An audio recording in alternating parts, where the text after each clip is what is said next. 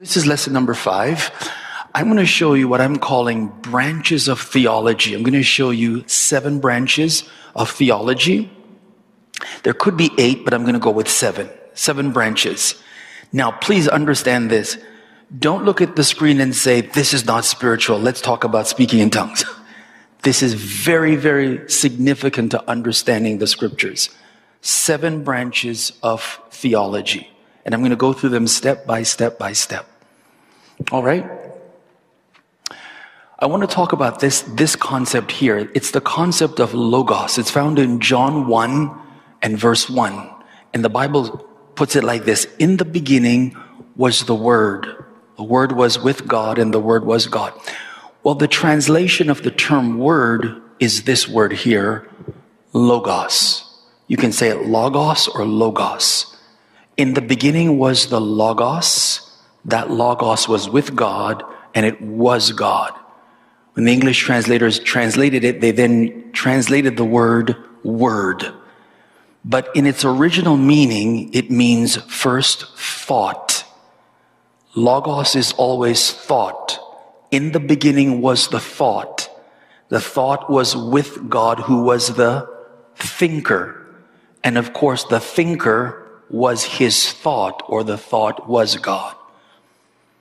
But John moves it one step further, and John says, for you to understand thought, it comes out as word. Word is the expression of thought. If you speak, we can understand what you are thinking. I'm going to show you how logos is actually doctrine in the Bible. Then I'm going to show you how it's attached to all the various branches of, of, of theology. Logos is thought. Thought becomes word when we speak word, people have something to reason about. The reasoning of thought is called conversation, isn't it? When people begin to reason out their thoughts in words, they're having conversation or they're reasoning. These are all definitions, by the way, of the term logos. And once we start reasoning, we can come to something called doctrine or teaching. So logos becomes word or thought rather. Thought becomes word. Word becomes teaching. Teaching then becomes the doctrine. The idea of doctrine is that which is taught. So we're being taught something. Doctrine is connected to teaching. That's why Paul says, until I come, give attention to reading, exhortation, and to teaching or doctrine. It's important for us to understand this. God has a doctrine, because obviously John 1 teaches us that, but the devil also has a doctrine. I showed you that in 1 Timothy 4, verse 1. If you look at Revelation chapter 2 and verse 14, you will see there that there's the doctrine of Balaam. So everyone has a thought, produces a word, a reasoning, a teaching, a doctrine. All right? It's also the term that we use for study. Study. A doctrine is something we study. So once we know what the doctrine is, our job is to study that doctrine or the teaching.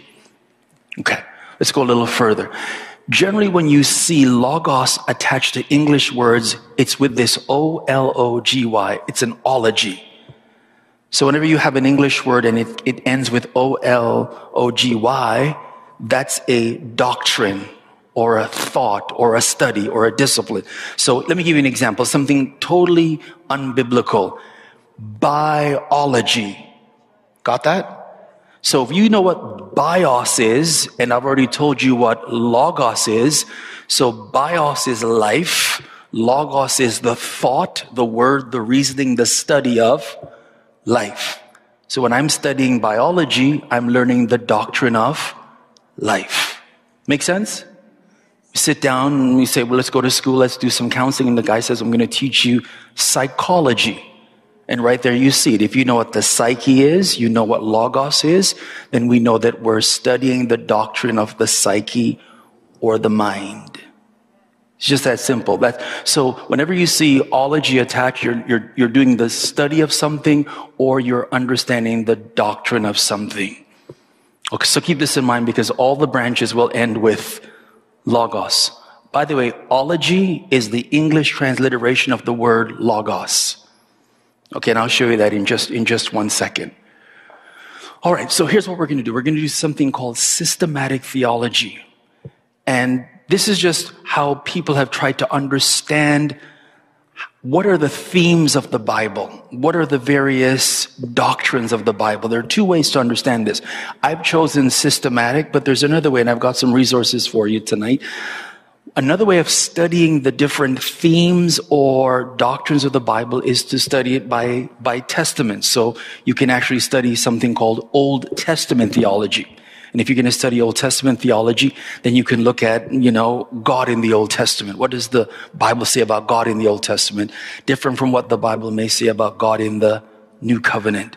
What does the Bible say about the church in the Old Testament? What does it say about the New? That's called biblical theology. So I've got a book over here called Old Testament Theology. That's what they're doing there. What we're going to do tonight is we're going to look at the doctrines in a systematic way based on how they're laid out in the scriptures, starting with Genesis 1 and, and forward. So we're going to do it in a systematic or an orderly way. It's called systematic theology. All right. Here's the first one. Of course, the first branch of theology is this. It's called theology. And the distinction here now is theology, again, using the definition, it's the logos about theos. It's the reasoning, the thought, or the doctrine. The word theos means God. This is called theology proper. I'm going to show you how it's different from all the other branches. So here now we're going to look at God. Can I say this? As a subject by himself, if I can use those terms. And we're going to study him. How is he presented in the scriptures? And I'm going to show you some examples. But before I do that, can I show you something? These are two notes I want you to understand. This is how education has evolved over the centuries. In the Middle Ages, theology was actually the queen of all the sciences. Did you know that? In the Middle Ages, during the time of men like Thomas Aquinas, theology was actually the queen. When you went to school, you could not not study theology. It was the queen of all the sciences. And primarily so in places like Europe. They went to school to study theology. It also points to the place of the church in society during that time. The church had a prominent place. Now the church has more of a back seat and then we, we believe that there are secular studies, and in most cases, to understand God, you go to these separate schools called Bible colleges, separate from universities. And even universities that have divinity schools put them over here, separate from these arts and humanities and things like that. But I thought this was interesting that there was a time when you went to school, this was actually one of the high points of study. Here's another note. Many of the major universities that you see now in North America, they were first seminaries. So you talk about Yale and Harvard and Princeton and so on and so on. These universities were first established to train ministers and missionaries. And over time, of course, guess, guess who always gets pushed to the peripheries? God. Always. He gets pushed out of society and something else fills that void. And then in the corner now, you have divinity schools like the Harvard Divinity School, but it's not as prominent as when the school was, was founded. If you do any research on some of these major universities, you'll see that their mottos come straight out of the scriptures. In fact, some of their mottos are actually scriptural verses. I was at a school in Aurora, it's a boys' school, and I looked on the wall, it's an all boys school one of the top boys schools in, in, in Canada, and their motto was, quit you like men, be strong. First Corinthians. I thought that's amazing because this is the essence. I mean, God was at the foundation of education. We just sort of kicked him out of the classroom. That's, that I think is an evolution that we've got to somehow recover. But let's continue now. So when we're doing theology, again, we're studying the doctrine of God. Why is this the first one? Because God is the first subject represented within the Word of God. In the beginning, God. Isn't that, isn't that significant? Not in the beginning sin, not in the beginning salvation, not in the beginning Satan, not in the beginning angels, not in the beginning creation. In the beginning, God. So he is the first subject of the scriptures, the first one to be studied. Now, I'm going to say this to everyone. When we enter any sort of study, whether it's the scriptures, systematic theology, we must enter it with humility of spirit. This is so important because as we go deeper into this, you're going to see that the more you study, it's the more you realize that you know nothing. It's going to happen. I, I promise you, people that purport to know a lot about God have not studied. Romans 11, verse 33, put that on your fridge. We serve a God whose ways are past finding out. That's the essence of infinitesimal. God is beyond our learning. And that which we know about Him, guess how we know it? He has revealed it to us. Do you see that? The only way we can know Him is if He reveals it to us. So can I make a bold statement? What we have in the Bible is what God has revealed to us. It's not everything about Him. It's what he feels we need to know for this journey to get to him. But when we get to him, we'll find out that the heavens of heavens cannot contain him. Second Chronicles 6:18. Now think about that. Solomon did not say that the heavens cannot contain him. He, he seems to suggest that there are layers and levels to the heavens, and all of those layers, whether third, seven, they cannot contain all who God is. Can you imagine someone who just knows the book of Psalms and they try to say, I know God? Give you one more example. After writing two thirds of the New Testament near the end of his life, the book of Philippians, what does Paul say in Philippians chapter three? Oh, that I might know him. But you just wrote two thirds of the New Testament and you went to the third heavens and saw things that were not lawful to be spoken. Then you turn around and tell us, Oh, that I might know him. The more we study God, the more we study theology, it humbles us to realize that we really don't know the God that we serve. All right. So this is where we start. We start with theology, the doctrine of God. Here, what we're really doing is we're studying God in these ways. We're studying Him as creator. We're studying Him as, as Father. And again, He's revealing this to us in the scriptures. We're studying Him as a God that's omniscient, meaning He has all knowledge. He has what's called omniscience. He knows all things. And each of these, can I say, categories, you can write books on them. So if you just wanted to talk about God as creator, you can write books and books and books on books on books on books about God as creator. Think about trying to understand God as omnipotent. God is ubiquitous, meaning that he is everywhere. Listen to this definition. Tell me if this makes sense to the human mind. The word ubiquity comes from the word omnipresent. And what it means is that, listen to this, the totality of God is in every conceivable space at the same time.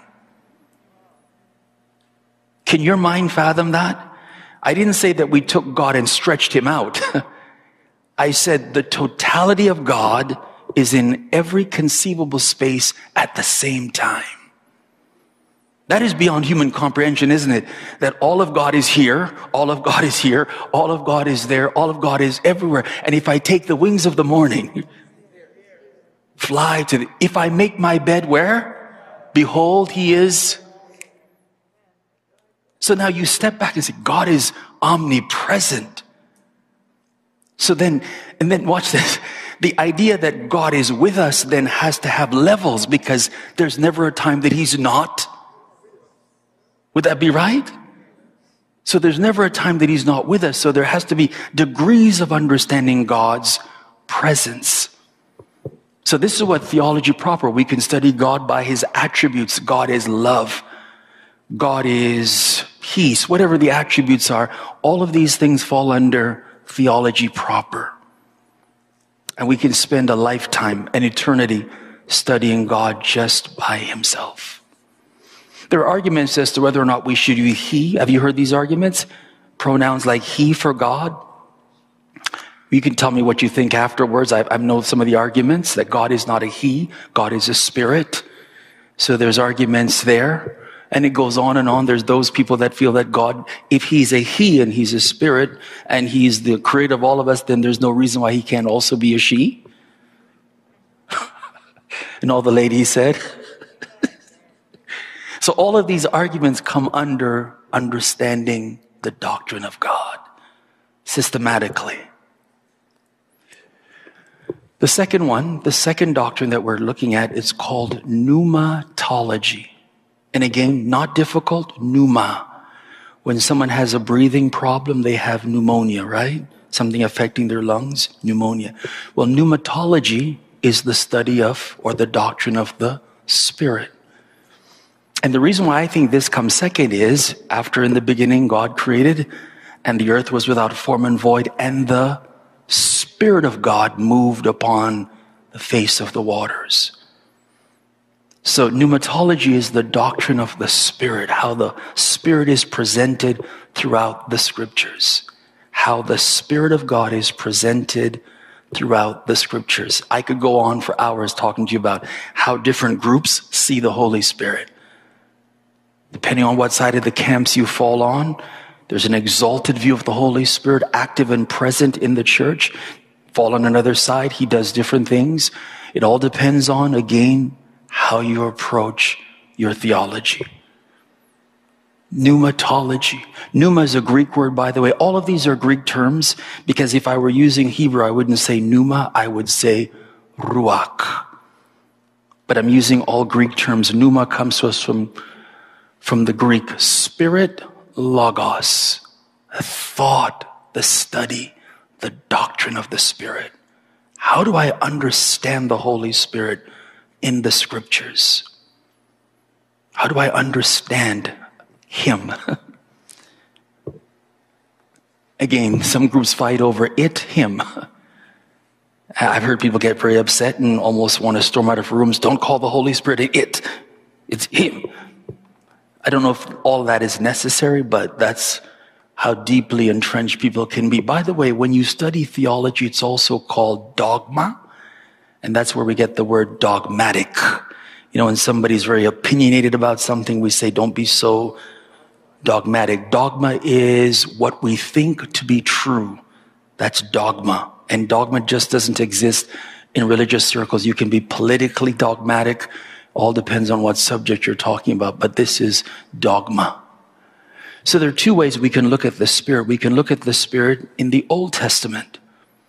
And again, don't think this is strange. There are people that are arguing about this. For instance, in a classic a classical Pentecostal argument, the Pentecostal will say, the Holy Spirit was not poured out until the day of Pentecost. Therefore, those people in the Old Testament weren't filled with the Holy Spirit, right?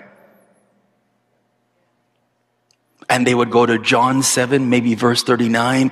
Jesus said, you know, out of your belly shall flow rivers of living waters. This he spoke of the Spirit, for the Spirit was not yet given. So those people in the Old Testament, they weren't filled with the Holy Spirit like we were, brother. We were filled with the Holy Spirit. But then you go, you go to Psalm 51 verse 11 and David, when he's praying, he says, Lord, take not thy Holy Spirit from me. So then you have to reckon with those kind of things and just understand that people have struggled to understand the Spirit's presence. Most people that I know within certain camps believe that the Holy Spirit came, rested upon people, and then departed. And they teach that. So the Holy Spirit would come, rest upon Elijah. He would do what he needed to do, and the Holy Spirit left. And that, that's what they believe.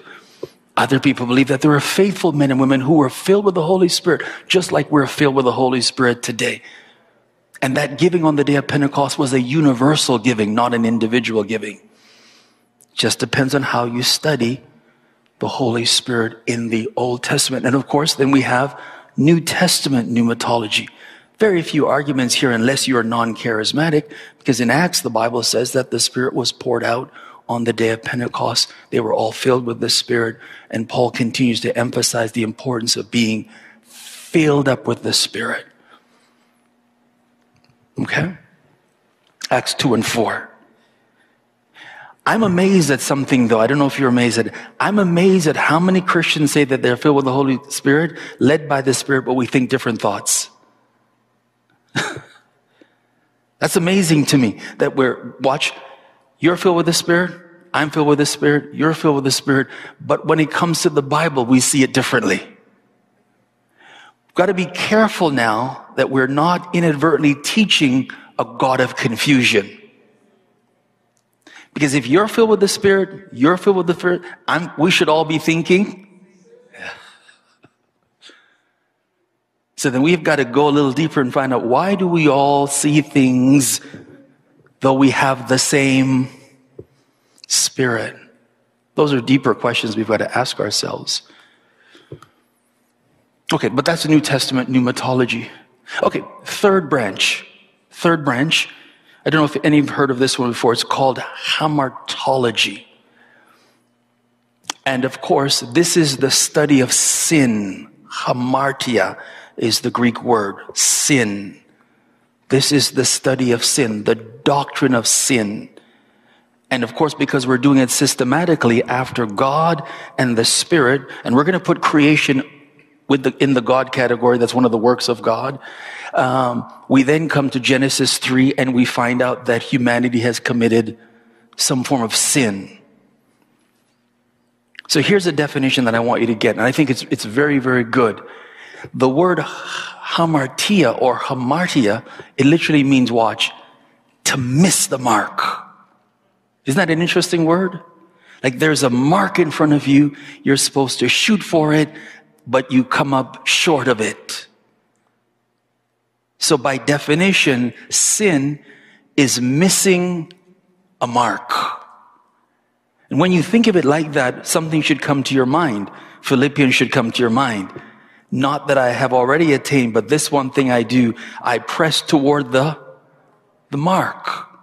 So there is a standard that God has set, and sin is always falling short of that standard, a missing of the mark.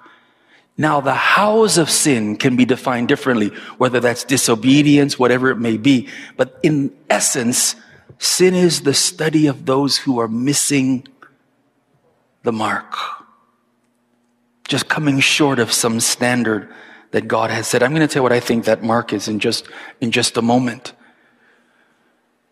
We can study sin as a principle. We can also study it as a power. In the day that you eat, you shall surely die. There's a principle involved there. You've broken a principle. We can study it as a power. It, it's a power that brings, sin brings death. By one man, sin entered the world and death by sin. It's a power. Watch this one. Paul says that we were sold into sin. So sin can be seen as something that can hold us captive, meaning that we need to be loosed from captivity or purchased from the power of sin. And we, we, you were playing that today, right? The power of sin is broken. So sin can be seen as a power, can also be seen as a, as a principle. Let's go a little further here sin can also be seen as an evil of choice. Don't eat that, eat that. In the day that you choose that, something's going to happen. So it's an evil of choice. Paul puts it like this all have sinned and fallen short of something. There's an evil of choice. And so, wrapped up in the idea of sin is the idea of choosing. Wrapped up in the idea of righteousness would also be the idea of choosing. And God does that. Behold, I set before you life, death, blessings, and curses. And then he puts this word in choose. So sin has something to do with our choices. It's connected to our choices and it's seen as an evil of choice. I remember I told you I was going to tell you what the, the mark is. I believe that the mark is the glory of God. I believe that's the mark that God sets. What's the glory of God? It's the expression of God in the earth. That's the mark, the glory of God. And when we sin, we come short of expressing who God is in the world. Paul says, All have sinned and come short of the glory of God, the expression of who God, God is. Hamartology. All right. How are we doing so far? We're at number four. Four or five? Four. So here, number four, we're going to look at something called Christology. Again, Christ and the Logos. This is the doctrine of Christ and specifically the doctrine of the anointing or of the anointed one. If it's the doctrine of Christ, we can study this in the old covenants before we even get to the new covenant. Do you understand what I mean? So, well, let me show what I mean. Because Christ refers to a specific authority that has been given by God to individuals. You can study the doctrine of Christ in the Old Testament. For instance, Moses is a Christ type, correct? Because he's anointed of God. And we can see something of the work of Jesus Christ in the work of Moses. Anyone that you see being anointed, David becomes a Christ type because the anointing is poured or he's authorized to do what he does. We can study Christology, watch, before the literal coming of Jesus Christ. Do you understand what I just said? We can study, we can study Christology before the literal coming. So all of these individuals that you see that were anointed, they were Christ types. And we can study the things that they do to learn something about ultimately what the anointed one himself would do when he comes. So if Moses was a deliverer, when Jesus comes, what do you think he's going to do? He's going to deliver people. If, Mo, if David was a king and anointed to sit on a throne, what do you think he's going to be? He's going to be a king. If Elijah was a prophet, he's going to be a prophet when he, when he comes. Christos, anointed or anoint, anointing rather, or anointed one, logos doctrine. When we study Christology, we're studying the doctrine of the anointed one. You could even put plural there, anointed ones. Jesus asked the question in Matthew's gospel. He says, Whom do men say that I, the Son of Man, am? In verse 16, Peter answers, He says, Thou art the Christ, Son of the living God. Thou art the anointed one. Okay? Christology is very, very powerful as well, too. People ask questions. Uh, where was Jesus before he came? you hear so many questions. For instance, a gentleman came to me and said, he said, you know, he said, I believe this about Jesus. He said, he said, uh, Jesus, who was he praying to in the garden? And I said, well, God. who do men pray to? And he said, but you said he's God. And I said, well, I also told you that he's a person. And so part of the mystery of studying Jesus as the Christ is understanding how he is, this is a mystery, how he is both God and man at the same time. That's not easy to understand. It isn't. People say, well, well, Jesus is God and man, they just frivolously say it like that. It's not easy to understand how someone could be at once God and at the same time man and never bleed those two experiences into each other. So when he's hungry, he is genuinely hungry. Correct? But is God ever hungry? And when he rises up to command the wind and the waves to be still, you can see how these two, can I say, natures work simultaneously within this one person in a way that it's beyond our understanding. One point he needs to pray to God, but then we say, watch, Jesus is God. And if you don't know how to explain this to people properly, you'll end up confusing them because if you say to someone, Jesus is God, and then over here you see Jesus praying to God, then people are going to ask, which God is he? And so we have to be able to explain how to understand his humanity working perfectly with his deity. I tend to believe that that's how we're supposed to live our lives. The deity of God working perfectly with our humanity. But it isn't easy to, to explain. There are two ways we can study the anointing. We can study it, this is a fancy word, but it's not that difficult. We can study it ontologically, and the word ontologically comes from the word ontic, which means being. We can study Christ based on who he is. Who is he? What does he mean when he calls himself the Son of Man? Who is he when he refers to, or John refers to him as the Lamb of God? Who is he when he's referred to as the Messiah? That's ontological Christology. We're studying his being. It is his being that leads us to the next level of study because who he is, listen to this, moves us here to his function. what he does. Once we know who he is, we can understand what he does. So ontological Christology takes us to functional. Can't be this. No, sorry, cannot not be this and do this. So for instance, he cannot be the savior of the world if we don't understand certain things about who he is. So function now has to do with his work. What does he do?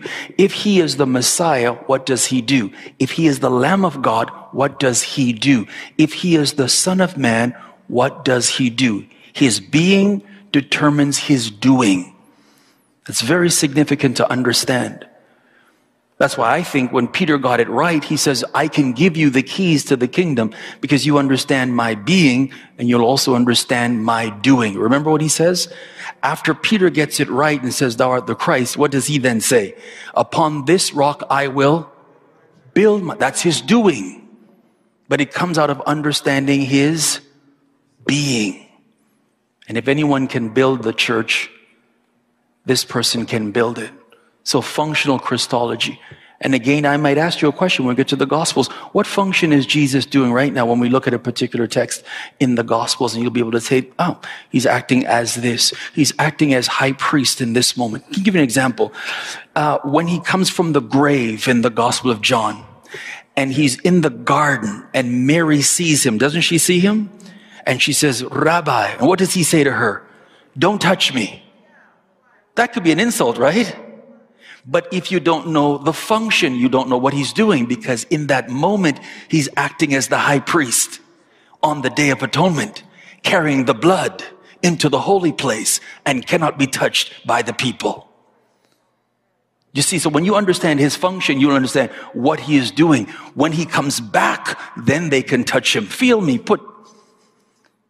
But when you understand my function, you'll understand what I'm doing and it comes out of my because I, I am the high priest from the Old Testament that you read about, and now I'm carrying my blood. So Mary actually saw him, can I say this, on the spiritual day of atonement. And he knows exactly what the high priest cannot be touched when he's carrying the blood into the holy place.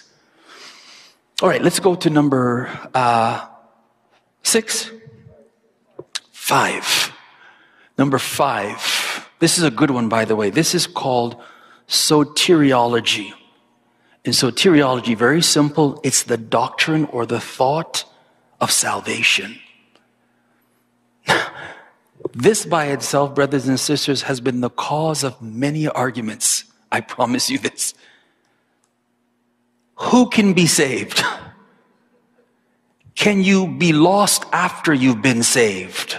One saved, always saved. This is the cause of many, many arguments. Do you need to speak in tongues to be saved? Is it imperative for you to be baptized to be saved? This is the argument, can I say this, of the church down through the centuries. How do we understand the doctrine of salvation? Soteria. Let, let me show you what the word means. The word soteria I found it to be very interesting. It's the word for rescue. So if you're going to rescue someone, soteria, you rescue them from something. Salvation is the doctrine of rescue. God has, right? Isn't that what we say? You have rescued my, my life. That's what salvation is. Someone has rescued us. You get the idea that we were sinking. I was sinking deep in sin, far from the peace, right? That's, that's soteria. We were sinking in something, sold in something, lost in something, and someone having the ability to rescue us has rescued us. Paul uses an analogy in the book of Romans. He says that we were sitting there on the slave auction and we were, we were sold into something and someone has to come along and do what? Buy us. Pay a price for us. But is he wrong? You are not your own. You've been bought with a price. And the, the, the, analogies in scriptures are phenomenal because in the ancient world, not that we're trying to glorify slavery, it's, it's a heinous crime against humanity. But taking the analogy from the ancient world, when you went to the auction block and you bought a slave, that slave had the name of its previous owner on him or her. You then had to take the slave. Do you know the first thing you did when you took the slave home? What do you think you did? You washed the slave. Isn't that serious? You took the slave, you washed the slave, you somehow found a way to get off that name, then you placed your name on that slave, and that slave became your property. That's amazing, isn't it? Maybe there's a place for baptism in there.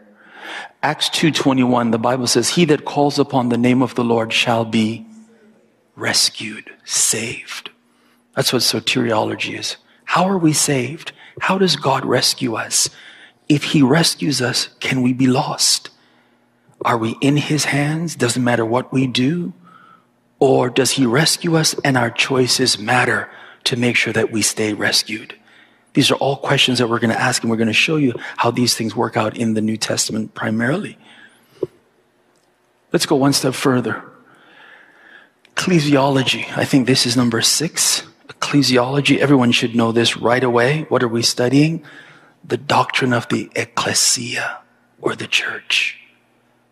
And again, I'm going to say this to you. This one, I was speaking to some of our elders last Saturday, and I was emphasizing this again. I'm going to emphasize this even for people online. I believe that we need to get the understanding of the ecclesia right. It's, it's a big part of our challenge Part of the challenge is, and you're going to see in the definition, we're using the doctrine of the church to talk about places that we go to. The Bible does not refer to the church as a place that we go to. The Bible refers to the church as people in places, not places where people go. So I'm going to show you in a minute. When, when the Lord thinks about the church, he does not think about 49 Carl Hall Road. Say amen to that, somebody. Help me out. When he looks for the church, he doesn't keep his eyes here. So at about um, 8.30, when everyone's gone, in his mind, what does not exist here? You sure you believe that? When we leave here, he follows you home. And he sees you as the church. This continues to be what it always was a building of concrete. And the only time this becomes the church is when you come here. But how we have talked about it over the, can I say, centuries, we have created it as a place we go to. The problem with that is we then create dichotomous thinking. Church is over. So if church is over, where are you going? You see what I'm saying? And then you wait for what? Church to do what? Start again. The problem with that is we now localize what is not to be localized. We timestamp what is not to be timestamped. And we then make church a Sunday or whatever, a Wednesday evening reality when church is who you are. So when we deassemble, the church goes out into the world. When we gather here, the church assembles itself. Thus, this place is the assembling of the church. So one of the definitions we have to think about is church has to be anthropological. It has to be people centered, not place. It cannot be place. And if you get this right, when we move to the book of Revelation, you're going to see that when John asked to, uh, he says to the angel, please show me the bride. Then the Lord shows him a city, doesn't he? Coming down from heaven. But he didn't ask to see a city. He said, show me the, the bride, the lamb's wife. And because we think of place the way we do, we then believe that John is showing, or the angel is showing John a place we're going to when this life is over. But he's not doing that. He's showing people as a place for God. We are the city that is set on a cannot be hid. So once we get the ecclesia right, the ecclesiology right, you will see that anywhere we are in the world, the church is present. The church is really not absent from the world. The church is really not active in the world. There is a difference. Anyone going to work tomorrow? Hands up if you're going to work. Shout out to me where you work. Just shout out to me where you work. I've just, University of Toronto. The church is in the University of Toronto tomorrow. So this idea that the church is not in society, that's not correct. The church is not active in society, but very much present in the world.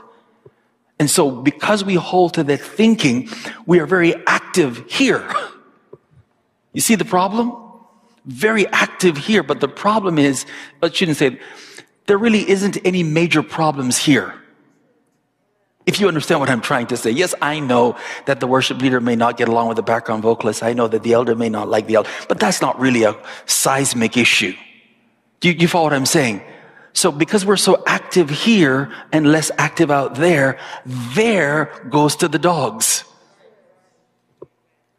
And thus, that's why we can't understand this.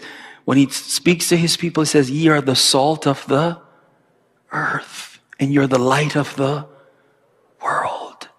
So our ecclesia is very, very important. Watch. This is what the word ecclesia means, or ecclesia. It means called out or called out ones. Someone has called us out of something. Called us, watch, out of darkness into his marvelous light. So a call has gone out and people have responded to the kaleo, the call. And those who respond to the called are the called out ones. The ecclesia. That's what church is. It's a study of those who have been called out. It's a doctrine of those who have been called, called out. That's, that's my definition. Church is the community of the called out. This is why you've got to be careful. Can I say this as you're writing? Be careful when you judge other people and say they're not in the church. you can't do that. Number one, you didn't call them. That's the most important one. It doesn't matter what um, what's over there, what, what sign is over the building. You and I didn't call them, and we don't know what they heard. So it's very dangerous to say because you don't believe this, you're not in the church. So now you start seeing that the church is really a global community of people, listen, that God is talking to. That's very important. They may not all agree on everything, but you can't dismiss the fact that God is talking to people globally. My danger when I was coming up was I, I, saw the church. In fact, I didn't see it. I was taught. I was taught the church as denomination. And of course, denomination has its accompanying doctrine or teachings. And those who were outside of this denomination were not considered to be a part of the, the church. That's very, very dangerous. It's the community of the called out. It's, it's, it's watch. It's a community without walls.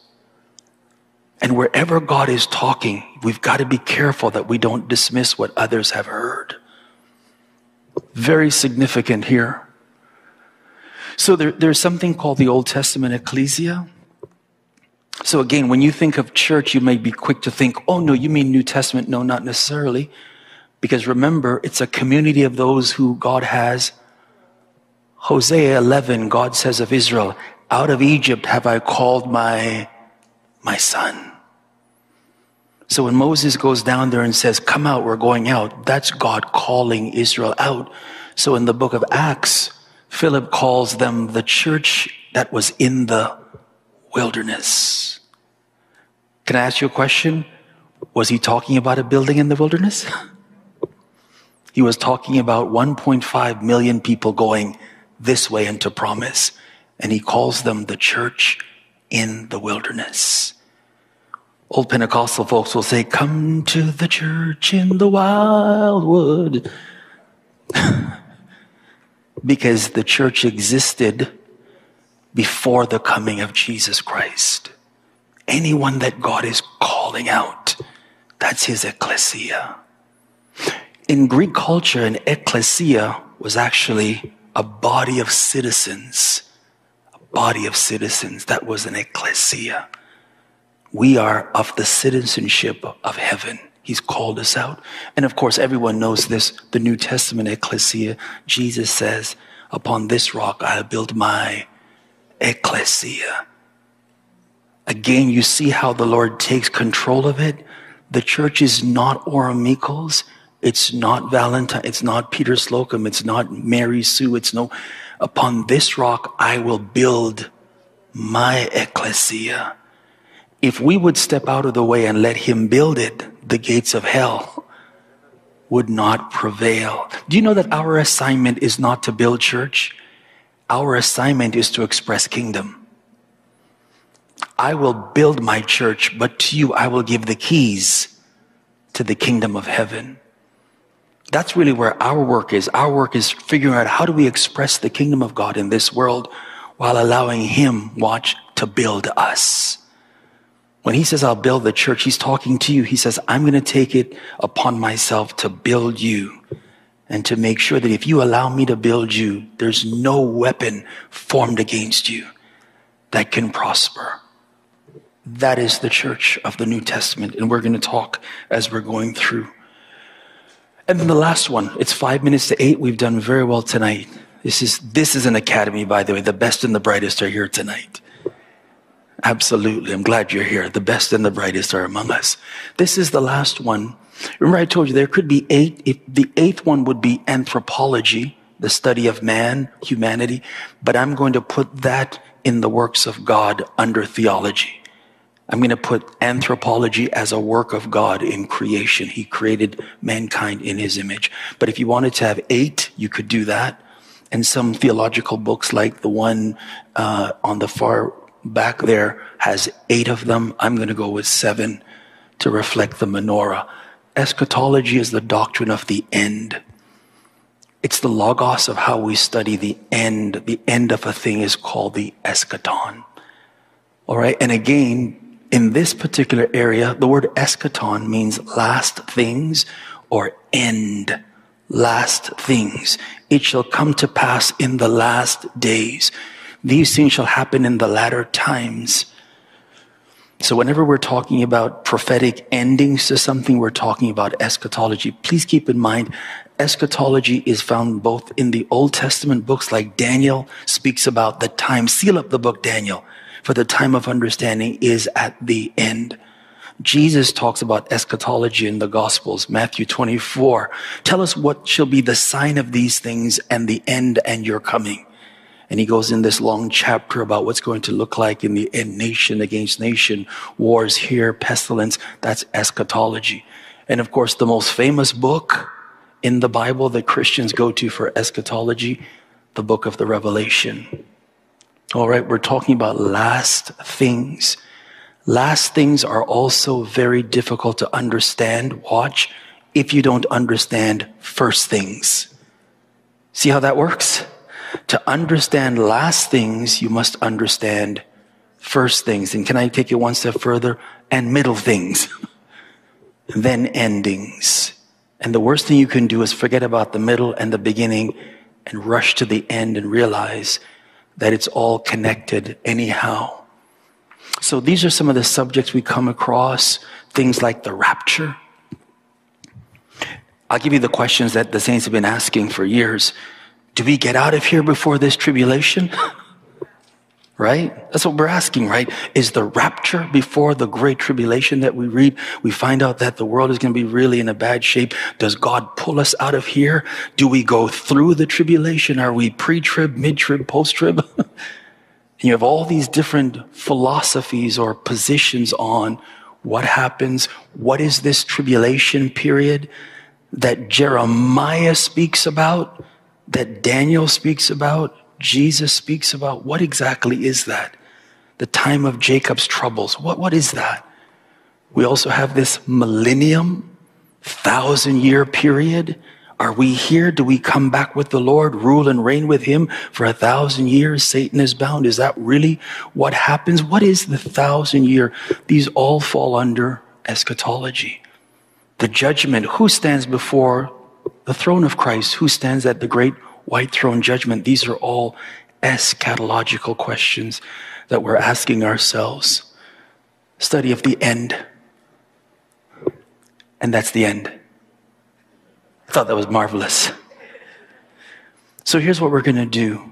Can I ask you, let's take some time. Think about these, these things because what we're going to do next week is we're going to finally open the book of Genesis and we're going to go through it. I've got four lessons prepared on the book of Genesis. What I don't want to do is I don't want to sit there laboring verse by verse by verse, but I want to show you how to understand the book and I want it to be your job now to go to the book.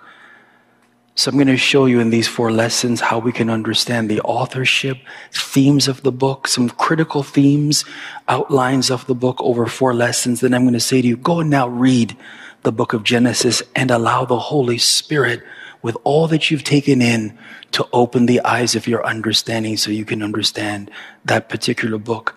And we're going to then, when we do this, we're going to pull on some of these things that we've spoken about, the exegetical context of certain things, the the theology of certain things in these books so that we can broaden our scope and understand it. And we'll do one thing when we end every book. I'm going to make sure that we understand it, what the original audience heard, how we see Jesus in the book, and what the book of Genesis means to us today, what we can do in walking away with that. All right? And I think it's going to really help a lot of us. And I'm bold enough to say that I do not have all the answers, nor do I ever want to pretend that I have all the answers to the book of Genesis because I do not. But I think in this environment, iron can sharpen iron and we can come to some conclusions. So let's take a few moments Q&A period. I'd love to hear some questions. If not some questions, whether online or in person, I would also like to hear your thoughts. Whether it was about the, the, the subject of exegesis, uh, understanding the context, or even theology, I would love to hear some thoughts and questions. I think we're going to start over here. Are we going for a question? Let's go right here. And there's a microphone to my left. Please. uh, yes, Pastor. Um, you touched on the, the Holy Spirit. Now, in the scripture, in the New Testament, it says at one point, Jesus breathed on his disciple. Right. And then another point, he told them to go tarry. Do you have an explanation why he had to do that twice? Okay, so uh, you, are actually in two Gospels. Um, the, the one that he tells them to tarry is Luke 24. And someone can also do the quick pull up for me. In Luke 24, he says to them, I need you to tarry at Jerusalem until you be endued with power from, from, from on high. Um, and then he also repeats that again in Acts chapter 1, tarry at Jerusalem. The one where, where he breathes on them, that's John's gospel. They, they come to the house, he's in the house, and he whew, blows on them and he says, Receive the Holy Ghost. And I think he goes on to say something like, And whoever sins you remit, they shall be remitted as well. My thinking on that is because Acts is quite clear that breathing on them did not give them the Holy Spirit. I think what he did was he released something on them to prepare them for the coming of the Holy Spirit. The reason why I believe that is because in the book of Acts, they were there still waiting for it. And then chapter two, it simply says, and when the day of Pentecost was fully come, they were all in that one place and they were all filled. If they were filled in John's gospel, then certainly that Acts chapter 2 would not make any sense. So my thinking is just my thinking that breathing on them prepares them to receive the Holy Spirit. Acts, they then fully receive the Holy Spirit. That's my thinking. Okay. Okay. And my second question is when you touch about that mm-hmm. we are the church and we shouldn't call the building itself a church. Yes. Um, is there another name to call the building if the building is not a church? Yeah, the building. So could I call it no, the sanctuary? And, of course, of course. So for instance, and it's just, again, all I'm simply saying is be careful how you use words because words create mentalities. And that's been the danger. So of course, if I try, I don't always get it right because I fall into that trap as well. But I try not to tell myself, Orm, you're going to church today. Because then church seems to be something other than me. It seems to be somewhere I'm going to and departing from. So I try to find other words. I, I'm going to service today. I'm going to the house of God. I'm in the sanctuary.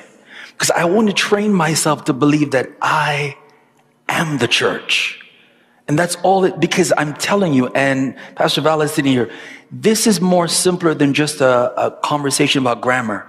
it takes us to places where when we really begin to teach how the kingdom of God works in the world, if you localize the church, it's hard for people to see the church in the world. And that's the greater danger. There are people sitting in companies. You'll have 10 Christians in a company and they don't think the church is there. They don't think that the church is present in that company. And so they will end up, watch, inviting people to their church. Did you see what I'm saying? Not realizing that every day that they're interacting with them, they're actually coming in contact with the church. This is another reason why behaviors can be modified here and there. Because when you're here, you think you are where? In church. When you're there, you're at work. No. When you're there, the church is at work. When we're here, the church is, can I say, in corporate service. And that's, that's really what's at the core of this. The way we use words then shapes our thinking and our thinking shapes our behavior. And then we start making, I think, mistakes along the way. Can I show you this? Jesus was the quintessential expression of the church. And everywhere, because he is, he is the head of the church. He is the body of the church. We're members of his body. And everywhere he went, and this is one of the reasons why he wasn't trapped to the synagogue he wasn't inside the temple. Most of his ministry was at the marketplace, the seashore, on mountaintops. He really had an outdoor ministry, if you think about it. But everywhere he went, you got this impression that we call what we call church, he was doing it everywhere. So even the apostles, the apostles did not have buildings. You know that, right? The apostles did not, they weren't these huge palatial buildings, 10,000. The apostles gathered in homes. And the church congregated in homes and they broke bread from house to house. And everywhere they went, they saw that as the gathering of the church. We've lost the essence of that.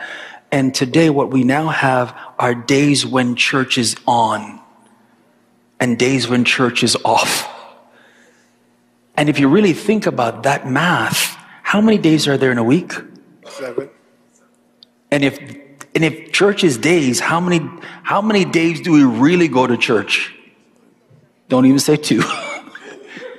you guys are special. You're here twice. Most people go to church one in seven to change the world. From 11, let's go even great, till two to change the world. Wouldn't it make more sense that seven days the church is operational? But there are specific times when the church gathers collectively? Wouldn't that, wouldn't it be easier for me to teach you that God is a spirit and they that worship him must worship him on Sunday at 11? It's easier for me to teach you and they that worship him must worship him in spirit. That's not location. That's not time and place.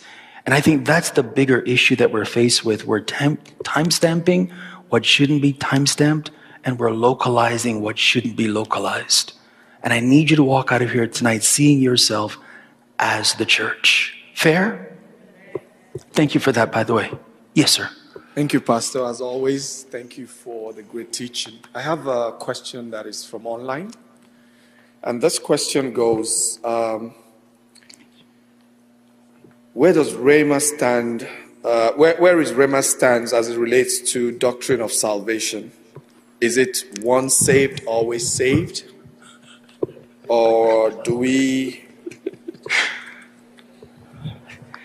Is it once saved, always saved? Or do we repent again and again? That's a question from online. I know, I know the question very, very well. I'm going to tell you what I think about salvation. I believe that God saves us clearly. He's the author of our salvation. He's the author and finisher of our salvation. But I also believe that salvation is not robotics. I don't believe that we don't participate in our salvation because we're not robots. I believe that God saves us and we are being saved and we shall be saved. In that middle stage, we have to participate. I, I don't believe this. I don't believe that I can be a Christian and just do anything I want, say anything I want, go anywhere I want, and then say, one saved. I think there are more scriptures that say that, and I think this is a safe place. I participate with him. 1 Corinthians 6, you can check it for me. Verse 1 We are workers together with him, lest we frustrate the grace of God. I participate with him. So part of my mm, responsibility is obedience. The faith I have is not even mine, it's his. He has given me faith to believe, faith to continue walking. That's his faith. Galatians 2:22. I live by the faith of the Son of God, but I'm called to obedience. And so he expects me to obey him. In fact, one of the ways that I know that I love him is that I keep his commandments. I think there's danger. And, and when somebody says once saved, always saved, what they're really teaching, you may not know this, it's called classic Calvinism. And there are different streams to Calvinism, different positions on that. And one of those streams is that once saved, always saved, God is so powerful that you can't be lost. I believe that God is powerful, but he does not overpower my choice. Because if he is so powerful that he overpowers my choices, he would have stopped Eve. so there's this mysterious dynam- dynamic between the omnipotence of God and the fact that he's given me choice. And I see that from the very beginning. I see that all throughout scriptures. I'm asking myself another question. Two people are sitting in a service. They hear the word. One man gets up. Another man doesn't get up. One responds and says, I give my life. They heard the same word. I also believe the same measure of faith was released to both of them. One person executed choice when faith is released. If you hear his voice today, because today's the day of salvation. What shouldn't you do? Harden not your heart. So as Christians, I would teach this. I think it's safer. I'm not saying that I'm omniscient on this. It's safer to say that God has saved me and now I'm participating in the saving process. And whatever he tells me to do for as many as are led by the Spirit, these are the sons of God. My job is to obey him. If he says, don't do that because I am saved, I won't do that. And listen, and if I happen to make a mistake and do that because I am saved, I repent of my sins. He is faithful and just to forgive me of my sins. So salvation, I think it's participatory. I'm not going to sit back because I think one saved, always saved gives license for certain behavior. I'll give you one more scripture. Shall we continue in sin that grace may abound? God forbid. So we participate in our salvation. He expects us to live a certain life, but he also understands that we are frail. He gives us room. You know, he gives you room to make mistakes. How many of you really believe that? Because God knows that if he doesn't give you room to make mistakes and we're prone to make mistakes, we're going to murder ourselves psychologically. He says that. If you say you don't have any sin, you make him out to be a liar. First John but if you confess your sins, he is faithful and just to forgive. And the blood of Jesus cleanses us so we can do one thing. He cleanses us so that we continue walking in the light as he is in the light, having fellowship one with another and with him. My answer to that question is my position. I hope it's Rhema's position collectively. God has saved me. That's my spirit. But I'm participating in the saving of my soul Daily, I'm getting my mind renewed. I'm asking Him to give me a clean heart, and I'm learning how to conform my will to His. And when this is over, I'm trusting that when I come back, He's going to give me a glorious body. That's what I believe about salvation. And I don't, and I should not play with sin. Does that sound like it helps a little bit? Absolutely does. Okay. It absolutely. I think it does. Uh, is it also, is it, does it help to think about salvation the way you've thought it, where it's a three in one process, where your spirit is first saved, and then there is the process of saving your soul and then yes. your body? And so that it's, it's, even though your spirit is instantaneously saved, but then there is the process of regenerating your soul and ultimately teaching your body to obey that which has already occurred. I think that's the safest way. And that's what we've been teaching in this um, soul care series, remember? That really the essence, remember, salvation is actually the working backwards of what happened to Adam. Do you remember in Genesis, God says to Adam, In the day that you eat, you shall surely die. But here's the question I ask you when he ate and she ate of the fruit, did they die? How many people say, hands up if you say they died? Hands up if you say they didn't die. Right, so you see that there's, there's an understanding there. But the word says, in the day that you eat, you shall surely die. This is what I mean by understanding the text at a deeper level. Can I share what the Hebrew text says? In the day that you eat, watch this, dying you shall surely die. Does that make more sense? Dying you shall surely die. So the dying part now is his spirit. So immediately he's cut off from God. He's going to die because God connects with his spirit. Ultimately, over time, if he doesn't fix this problem, he's going to die how? Physically. If he dies physically without fixing this problem, he's going to die, one more stage, eternally. So time is to get him to fix this and not worry about this because God's going to give him a new one so that when he does physically die, now it's appointed unto men once to die, he can come back again and get a new body to clothe a new spirit. Salvation is, watch number one, it's regeneration of what died first. So when a person gets saved, the first thing that the Holy Spirit does is there's a regeneration of their spirit.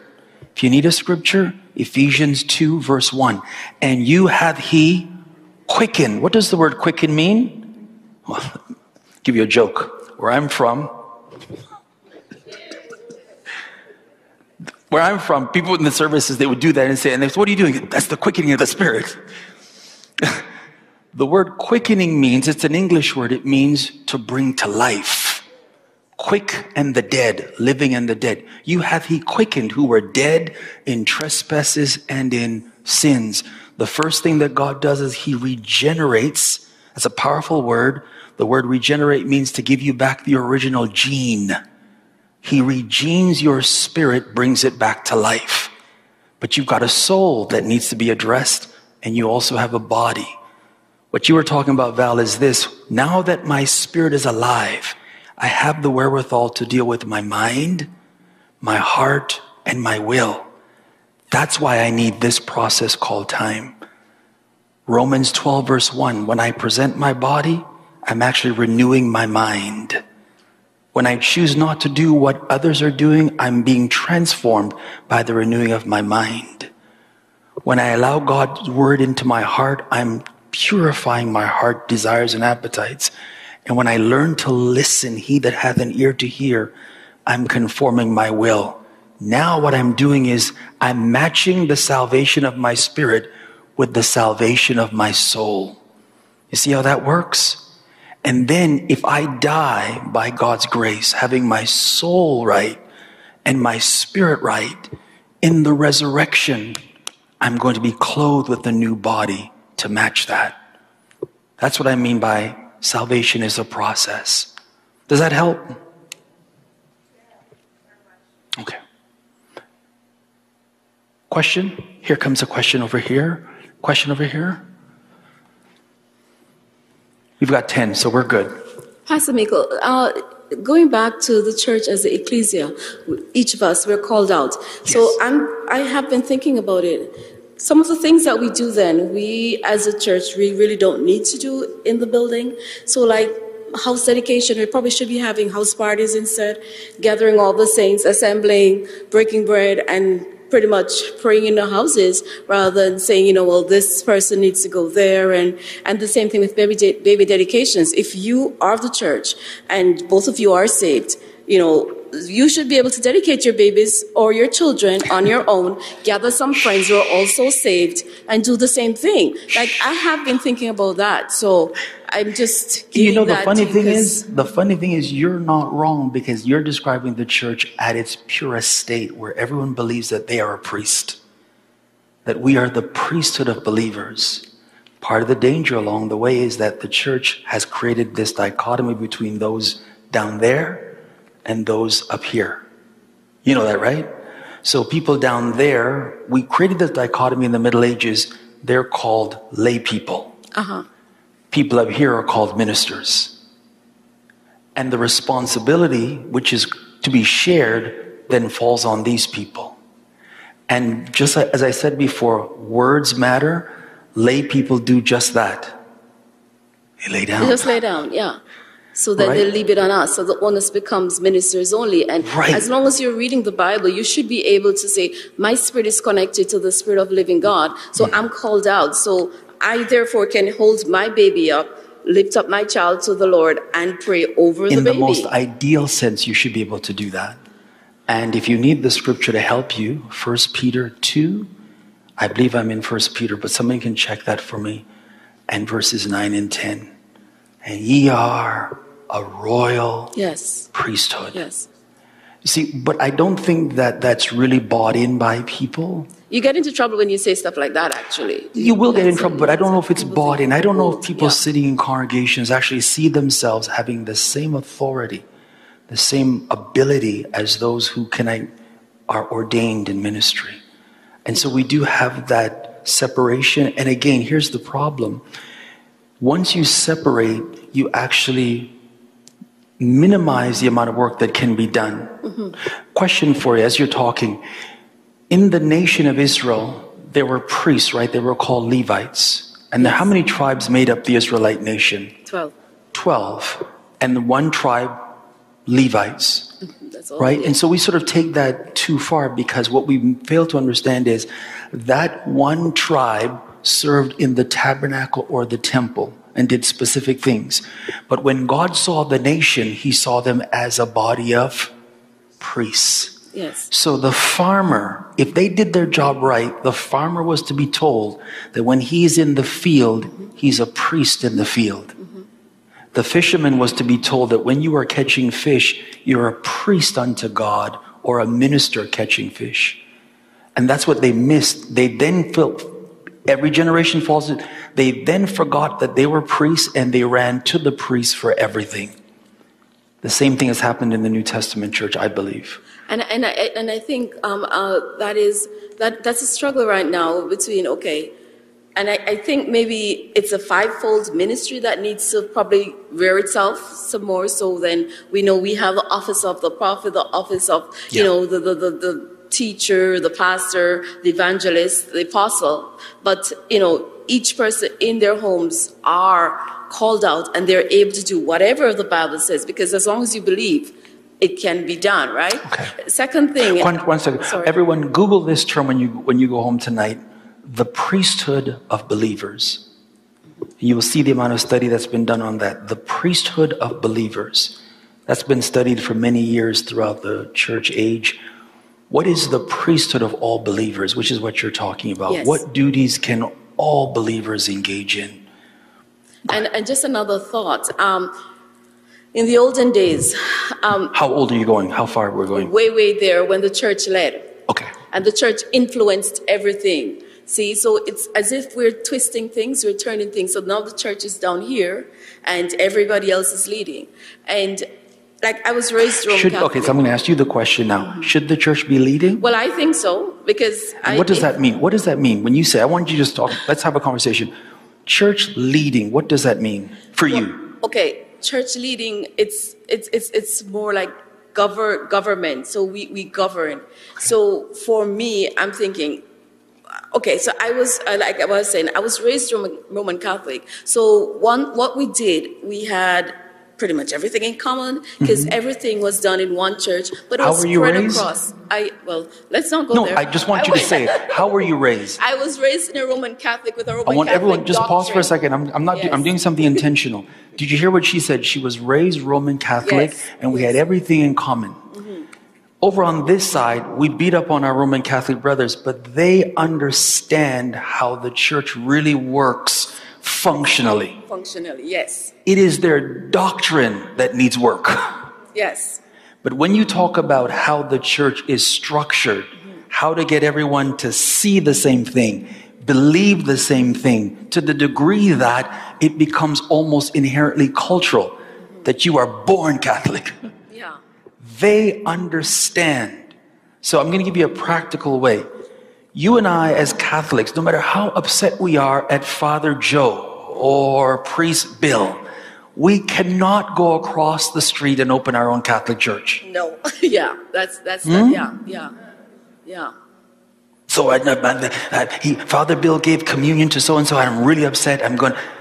You cannot do that. But when you come over here, where we are filled with the Spirit, am I right? In fact, the Spirit's coming out of us. People can drink it from us. We just have one issue and we're gone. Our own thing. The Roman Catholics, I'm going to say this in their credit, they have it right structurally. The structure is really. It good, is yeah. their doctrine Yeah. that has led them in the wrong direction. Mm, yeah. But when you talk about having a common head, Yes. having all things common, speaking all the same thing, Yes. they understand that well. And as a result, they are the most dominant expression of Christianity. Yes. So, so what I because and, and when you said if if past um if Father Bill had a problem with you and you had a problem with Pastor Bill, um Father Bill, you actually had to go back and confess your problem to him eventually because we had to just make certain everything is there. So for me, governorship is then um because we we have the light, so to speak. Then, if we are um, leading in terms of you know, the president comes to someone from the church, if the church had everything in common, because that's part of the problem. If we all have the same standard, then it would be the, the standard of the church. So Correct. then, if something was happening in the world that's outside of the church, We could speak to it? be- because we are not in it. And I mean, it's a it's a it's a whole debate because if I'm the church and I sit with the president, I'm the chief, of staff, then the church is actually with um, the president. The church is in politics the if you're in is politics. right? Right. So, but I don't think people are seeing it that way. And the question is, how then do we get others to see that? I don't have an That's answer just for food that. for thought. Yeah, that's food for thought. I, I, because the reason why I say I don't have an, I'm not saying that. Yeah. I really, because it's a very long conversation. Yes, How do we get there? It's a thesis. But here's one simple way to look at this, though. I think that I'm a pretty good pastor. I think that I hear from God. I think we've got a great ministry here. If I were to travel to the United States, no one would come and see me. Maybe not. If the Pope left the Vatican, Millions. Yeah. Millions. what we don't understand, regardless of what our issues are with their doctrine, it's the power of unity. Yes, yes. And believe it or not, brothers and sisters, I'm going to say, I'm going to show you something. I believe that God is bound to His principles more than He's bound to persons. yes. He's no respecter of persons. Where people are following His principles, they get the results. So anytime we would figure this unity thing out, figure this structure thing out, figure this order thing out, you would begin to see their God commanded the blessing. Yes. And if we were to look at the people that were constantly saying we don't agree with them and just take a look at what they have done right, and we're intelligent enough to also know what they have done wrong. So I believe that, that there's a lot of blood on Catholic hands. I believe that. Yes. It's coming out now all over the world, Yes. Canada, Nor- all those things. Mm-hmm. But I'm not foolish enough to think that I can't look at what they have done structurally. Yeah. and see how it resembles the kingdom of God more than what we have done Yes. with all the Holy Spirit we have. Yes. So we can take the good, you know, take the baby, throw out the bathwater, bring it over here. And one of the things I believe Catholics understand is that they trust, even if they don't like, they trust their leaders. Yes. And they, whatever the Pope says, Yeah. I don't know if I've ever told you this story. There's a, there's a doctrine in Roman Catholicism. They may not teach you this, but if you study them, you'll know. It's called ex cathedra. And there's a moment in a papal reign where the Pope can say, I'm going to sit in the chair. Ex cathedra means he's going to speak from the chair. And if he ever says, I'm speaking from the chair, that becomes almost akin to scripture. He is infallible in that moment. Yes. And if he wants to address Roman, Roman Catholics globally and he says, I'm going to speak ex cathedra, it's as if God is speaking to the Roman Catholic body. They understand how God works better than we do. They understand structure better than we do. They understand kingdom Kingdom. from Kingdom. God to Christ to Papa Yeah. from papa to cardinals, from cardinals to bishops and fathers to congregations. They understand that flow from Psalm 133. Yes. We take this thing, here's our approach God speaks to me too, you know. I didn't hear what Pastor heard. God spoke to me last night. And what we end up doing is we make God the author of confusion. Where he's whispering something in your ear, he's whispering something different in your ear, he's whispering something different in your ear, and then he's telling us all to unify. That's confusion, and God is not the author of confusion. Thank you, Pastor. On our journey, thank you for leading us there. I hear the minstrel playing, and I think I, I sense the Holy Spirit. So let me use this as an opportunity to talk to our ministry. I will not stand here and tell you that I speak ex cathedral because I don't speak ex cathedral. I speak very much fallible. But I do believe that God speaks to us as a congregation and it resonates in our spirit. Our job as a body of people is to ask God, what is it that you're saying to us that we can unify around? How can we, number one, be the church? How can the church get behind a vision that you've given to someone? How can we trust, listen to this, a fallible leader? Can I tell you how? By trusting God. If people would understand this, we don't trust people first, we trust God first. Because of our trust in God, when people fail, the Lord picks us up. That's another way of understanding when father and mother forsake us. Because our trust is ultimately in Him. And those who trust in the Lord shall never be put to shame. See, God, we trust you. We know that you've got an assignment an agenda for the world. We know that you call men and women. I am one of them. You're one of them. How do we put aside all of our agendas? And how do we accomplish Psalm 133? I'll quote it for you, then we'll end. It's 8:30. Behold means open your eyes and look. How good God is good. How pleasant, peaceful it is for brethren to dwell, to live, to abide together in unity. It is like the precious anointing that's upon the head that ran down the beard, even Aaron's beard. Watch this. The head is not Orim Meikle, the head is Christ. Unity starts by understanding that God has anointed Christ with power. And then when he chooses someone, a man or a woman, that same anointing should cascade from the head, which is Christ, onto the next person. It shouldn't stop. It's going to go down the beard, down to the skirts. That means what I'm waiting for as I'm in this congregation, I'm waiting for the anointing that's sitting on Jesus' head to reach my life. So that I will know, you ask the question, that I'm authorized to be the church in society. It is like the dew that's on Mount Hermon that begins to melt and begins to run down. And at one point, it's just a little trickle, but then it forms the Jordan and it keeps going and it creates a lake called Galilee. But it doesn't stop in that lake. It keeps rushing down and it empties out into the Dead Sea. The Dead Sea is the lowest point on earth. You know that means? From the highest place to the lowest place, everyone is touched by what's on the head.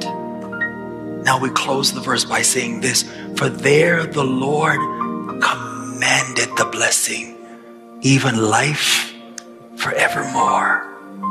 If we can get our minds around that unity thing, as believers, as members of the body, as people of color, as Asians, Caucasian, whatever it is, if we can get our minds around that and say, we're going to fight for the unity of the body of Jesus Christ, and we're going to do that by fighting for the unity of Rhema. All the things that Satan does against Rhema or this ministry, it's designed to do one thing it's to destroy the process of unification. That's all it's designed to do. Someone has to be bigger enough and say, oh, okay, I know she made a mistake, but our unity is far more important. I know you slipped, but our unity is far more important than anything else. Would you stand on your feet in this moment? Even at home, I hope that you receive something tonight. Our unity is the most important thing. The fact that we can walk together in agreement. Slip your hands up just for a moment before we go. And when the day of Pentecost shall come again, I'm praying. I pray that we will all be together in one place. I pray that we'll all be of one accord, of one mind. And God, suddenly a change will come to this world. Suddenly, something from heaven would sit upon each and every one of us, and we would only speak as the Spirit gives us utterance. Unify this house. Thank you for taking us in this direction tonight, God. Unify the house of Rhema. And Father, put to flight every weapon of the enemy. Every tongue that rises against us, condemn it. Every divisive activity, expose and nullify it. That we might be one, even as you are one. We're asking for this now. For the world languishes and waits for the manifestation of the sons of God. And I declare that's you and I, the church of our Lord Jesus Christ. May the Lord bless us tonight. May his grace be sufficient for us. And when we're weak, may he strengthen us. May you go with the blessing of God to change and to affect every life. God bless you tonight. We love you so much. We'll see you next Wednesday.